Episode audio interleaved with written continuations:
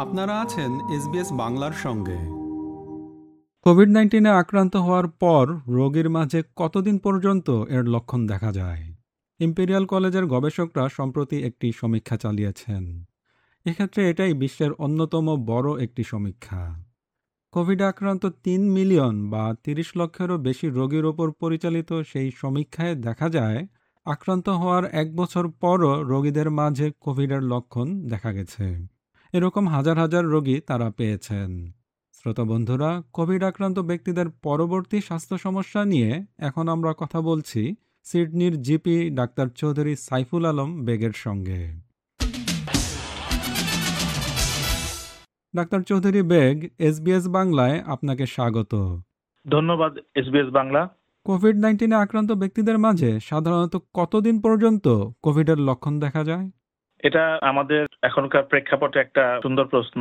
আসলে Covid nineteen শুরু হওয়ার পর থেকে আমরা বিভিন্ন রকমের তথ্যাদি পেয়ে আসছি। তো এখন অবধি আমরা যতটুকু জানি কোভিড সাধারণত এই ডিজিজটা আমাদের নর্মাল ভাইরাস যেভাবে আক্রান্ত হয় রোগীরা, সেই তথ্য অনুপাতে আমাদের শরীরের মধ্যে এটা সাত থেকে চোদ্দ দিনের মধ্যে আমাদের বডি থেকে শেড আউট হয়ে যায়। তো আমাদের সিমটমসগুলো সাধারণত তত দিনের সীমাবদ্ধ থাকার কথা। যেহেতু আমরা জানি যে কোভিড নাইন্টিন তার গতি প্রকৃতি বিভিন্নভাবে বিভিন্ন সময় চেঞ্জ করেছে, তো আমরা ইদানিং দেখতে পাচ্ছি যে এরও বেশি সময় ধরে কোভিড আক্রান্ত রোগীরা তাদের সমস্যা নিয়ে আসেন এবং এই ক্ষেত্রে আমরা দেখছি যে ওয়ার্ল্ড হেলথ অর্গানাইজেশন ক্যাটাগরাইজ করেছেন যে কোভিড আক্রান্তের এই সময়সীমা নিয়ে। এখন দেখা যাচ্ছে যে যে সমস্ত রোগীরা সাধারণত চার সপ্তাহের মধ্যে কোভিড সেরে যায়, তাদেরকে আমরা সাধারণ আকারের রোগীদের মধ্যে ফেলি। আর যে সমস্ত রোগীরা চার সপ্তাহের বেশি সময় ধরে কোভিডের সমস্যা নিয়ে আক্রান্ত থাকেন, তাদেরকে আমরা একটা গ্রুপের মধ্যে ফেলি। সেই গ্রুপটাকে ওয়ার্ল্ড হেলথ অর্গানাইজেশন বলছে যে অনগোয়িং সিমটোম্যাটিক কোভিড নাম দিয়েছেন ওদেরকে। আর যে সমস্ত রোগীরা বা রোগীদের সমস্যা বা symptoms more than twelve weeks বা তিন মাসের বেশি থাকে, সেই ক্ষেত্রে সেই গ্রুপটাকে ক্যাটাগরাইজ করা হয়েছে পোস্ট কোভিড নাইন্টিন সিন্ড্রোম বলে, যেটাকে আমরা লং কোভিড বলে থাকি। কোভিডে আক্রান্ত ব্যক্তিদের মাঝে পরবর্তীতে কি ধরনের স্বাস্থ্য সমস্যা দেখা দিতে পারে? কোভিড নাইন্টিন ডিজিজটা আমাদের নানাবিধ সমস্যা নিয়ে আসে এবং প্রথমত যে সমস্ত সমস্যাগুলো আমরা কমন সিমটমস বিষয় হিসেবে ধরে নিই, সেই কমন সিমটমসগুলোর মধ্যে রোগী ফ্যাটিক যেটাকে আমরা বলি জড়তা কফ নিয়ে আসতে পারে, শ্বাসকষ্ট নিয়ে আসতে পারে, যেটা আরেকটা কমন সমস্যা হচ্ছে গিয়ে মাসল এবং জয়েন্ট পেইন হয়, কখনো কখনো বুকে ব্যথা অনুভব করতে পারেন। আর একটা খুব আনকমন বাট খুব একটা ইন্টারেস্টিং সমস্যা হচ্ছে গিয়ে সেটা হচ্ছে অনেক ক্ষেত্রে টেস্টে বা স্মেলে চেঞ্জ অনুভব করেন যে খাবার খাচ্ছেন বা অন্য কিছু শুকছেন সেটা ঠিক মতো নিতে পারছেন না। আর একটা খুব কমন কমপ্লেইন হয়, সেটা হচ্ছে গিয়ে রোগীরা অনেক সময় ডিপ্রেশন বা বিষণ্ণতা নিয়ে আসতে পারেন। এগুলো হচ্ছে কমন সিমটমস এর মধ্যে। আর যেগুলো একটু লেস কমনের মধ্যে আছে, যেমন ধরেন অনেক রোগীরা মানে ঘুমের ব্যাঘাতের সমস্যা নিয়ে আছেন। অনেকে বলেন যে একটু হালকা মাথা ব্যথা করছে বা হালকা জ্বর হচ্ছে, এই ধরনের সমস্যাগুলো আমরা দেখি অনেক ক্ষেত্রে। বাট এগুলো একটু লেস কমন অনেককে বলছেন যে মেমোরিতে একটু প্রবলেম হয়, কারও কারও একটু কনফিউজড এর কথাও বলছেন, একটু স্পেশালি একটু বয়স্ক লোকেরা মাসেল পেইন অনেক ক্ষেত্রে স্টমাকের পেইন বা অনেকে ডায়রিয়ার কথা বলছেন কেউ কেউ। আর যেটা বললাম যে যে কোনো সমস্যা কোভিড তৈরি করতে পারে এই জন্য কোভিড নিয়ে কেউ যদি সন্দেহ পোষণ করেন তার সাথে সাথে ডাক্তারের পরামর্শ নেওয়া উচিত। আপনি তো সিডনিতে জিপি হিসেবে কাজ করছেন। অস্ট্রেলিয়াতে কি এরকম রোগী পাওয়া যায়?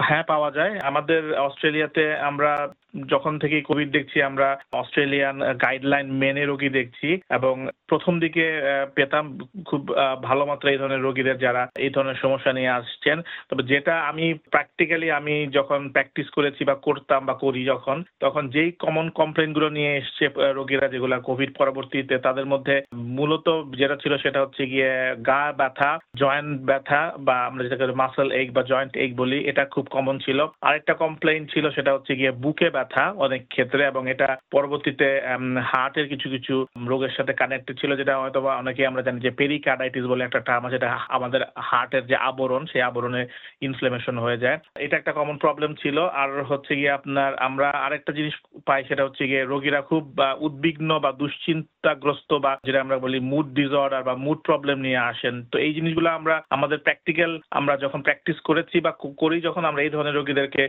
খুব কমনলি পাই এবং এই ধরনের রোগীদেরকে আমরা পরবর্তীতে আমাদের অস্ট্রেলিয়ান হেলথ গাইডলাইন অনুযায়ী আমরা তাদেরকে উপদেশ দিয়ে থাকি। অস্ট্রেলিয়াতে একটা বৃহৎ সংখ্যক লোকের কোভিড নাইন্টিন শনাক্ত হয়েছিল। আবার আমরা এরকমও শুনেছি কারও কারও দ্বিতীয়বার কোভিড হয়েছে তৃতীয়বার হওয়ার কথাও আমরা জানি। তো আসলে কতবার কোভিড হতে পারে? এটা একটা খুবই একটা ট্রিকি কোশ্চেন এবং আমাদের তথ্য উপাত্ত এবং আমাদের গবেষণার যথেষ্ট স্কোপ এখানে আছে। ইউজুয়ালি আমরা সাধারণত ধরে নেই যে একটা ভাইরাস যখন শরীরে আক্রান্ত হয়, তখন সেই ভাইরাসটার এগেনস্টে আমাদের বডি একটা নির্দিষ্ট পরিমাণে অ্যান্টিবডি তৈরি করে। এবং সেই অ্যান্টিবডিটা উপযুক্ত আকারে বা লেভেল আকারে যদি সেই মতো থাকে, সেক্ষেত্রে পরবর্তীতে রোগী ওইটা দিয়ে আক্রান্ত হলে পরে আমাদের শরীর যথেষ্ট পরিমাণে প্রোটেকশন দিয়ে থাকতে পারে বা দিতে পারে। তো সেই ক্ষেত্রে একবার হওয়ার পরে সাধারণত হওয়ার কথা না আমাদের প্র্যাকটিক্যালি বাট যদি অ্যান্টিবডি যদি সেই রকম লেভেলের না থাকে বা সেই অপটিমাম লেভেলের না থাকে সেই ক্ষেত্রে রোগীর পরবর্তীতে আবার কোভিড হতে পারে। এবং এই সেই ক্ষেত্রে অ্যান্টিবডি যতক্ষণ পর্যন্ত না সেই অপটিমাম লেভেলের আমাদের রোগ প্রতিরোধ ক্ষমতার রোগ প্রতিরোধ করার মতন সেই লেভেলে না যাবে ততদিন পর্যন্ত এই কোভিডটা হতে পারে। আমি আপনাদেরকে একটা ছোট্ট একটা মানে উদাহরণ দিয়ে বলি যে আমাদের অস্ট্রেলিয়াতে প্রায় পাঁচ পার্সেন্ট কোভিড আক্রান্ত রোগী একাধিক কোভিড দ্বারা আক্রান্ত হয়েছে, একাধিকবার কোভিড দ্বারা আক্রান্ত হয়েছে। সো এটাতে বোঝা যাচ্ছে যে কোভিড শুধু একবারই হতে পারে বা একবারই হবে এরকম না বিকজ অফ কোভিডের সেই অ্যান্টিবডিটা আমাদের বডিতে উপযুক্ত আকারে বা সেই অপটিমাম আকারে আমাদের বডিতে থাকছে না। তো এই ক্ষেত্রে আমি একটু জিনিস অ্যাড করতে চাই, সেটা হচ্ছে গিয়ে আমাদের এই কোভিডটা কেন এরকম বারে বারে আমাদের আসছে বা আমাদের কেন কোভিডের সিমটমসটা এতদিন ধরে থাকছে। সেই ক্ষেত্রে রিসার্চ করে জানা গেছে যে আমাদের কোভিড আক্রান্ত হওয়ার পরে আমাদের বডিতে একটা মানে ডিফারেন্ট কাইন্ড অফ ইনফ্লামেশন তৈরি হয়, যেটা অন্য কোনো ভাইরাস দিয়ে হয় না। তো এই ইনফ্লামেশনটা অনেক দিন ধরে থেকে থাকে এবং এই কারণে কোভিডটা পরবর্তীতে আবার হয় বা কোভিডের সিমটমসগুলো প্রলং করতে পারে। এটা একটা কারণ বলা হয়েছে।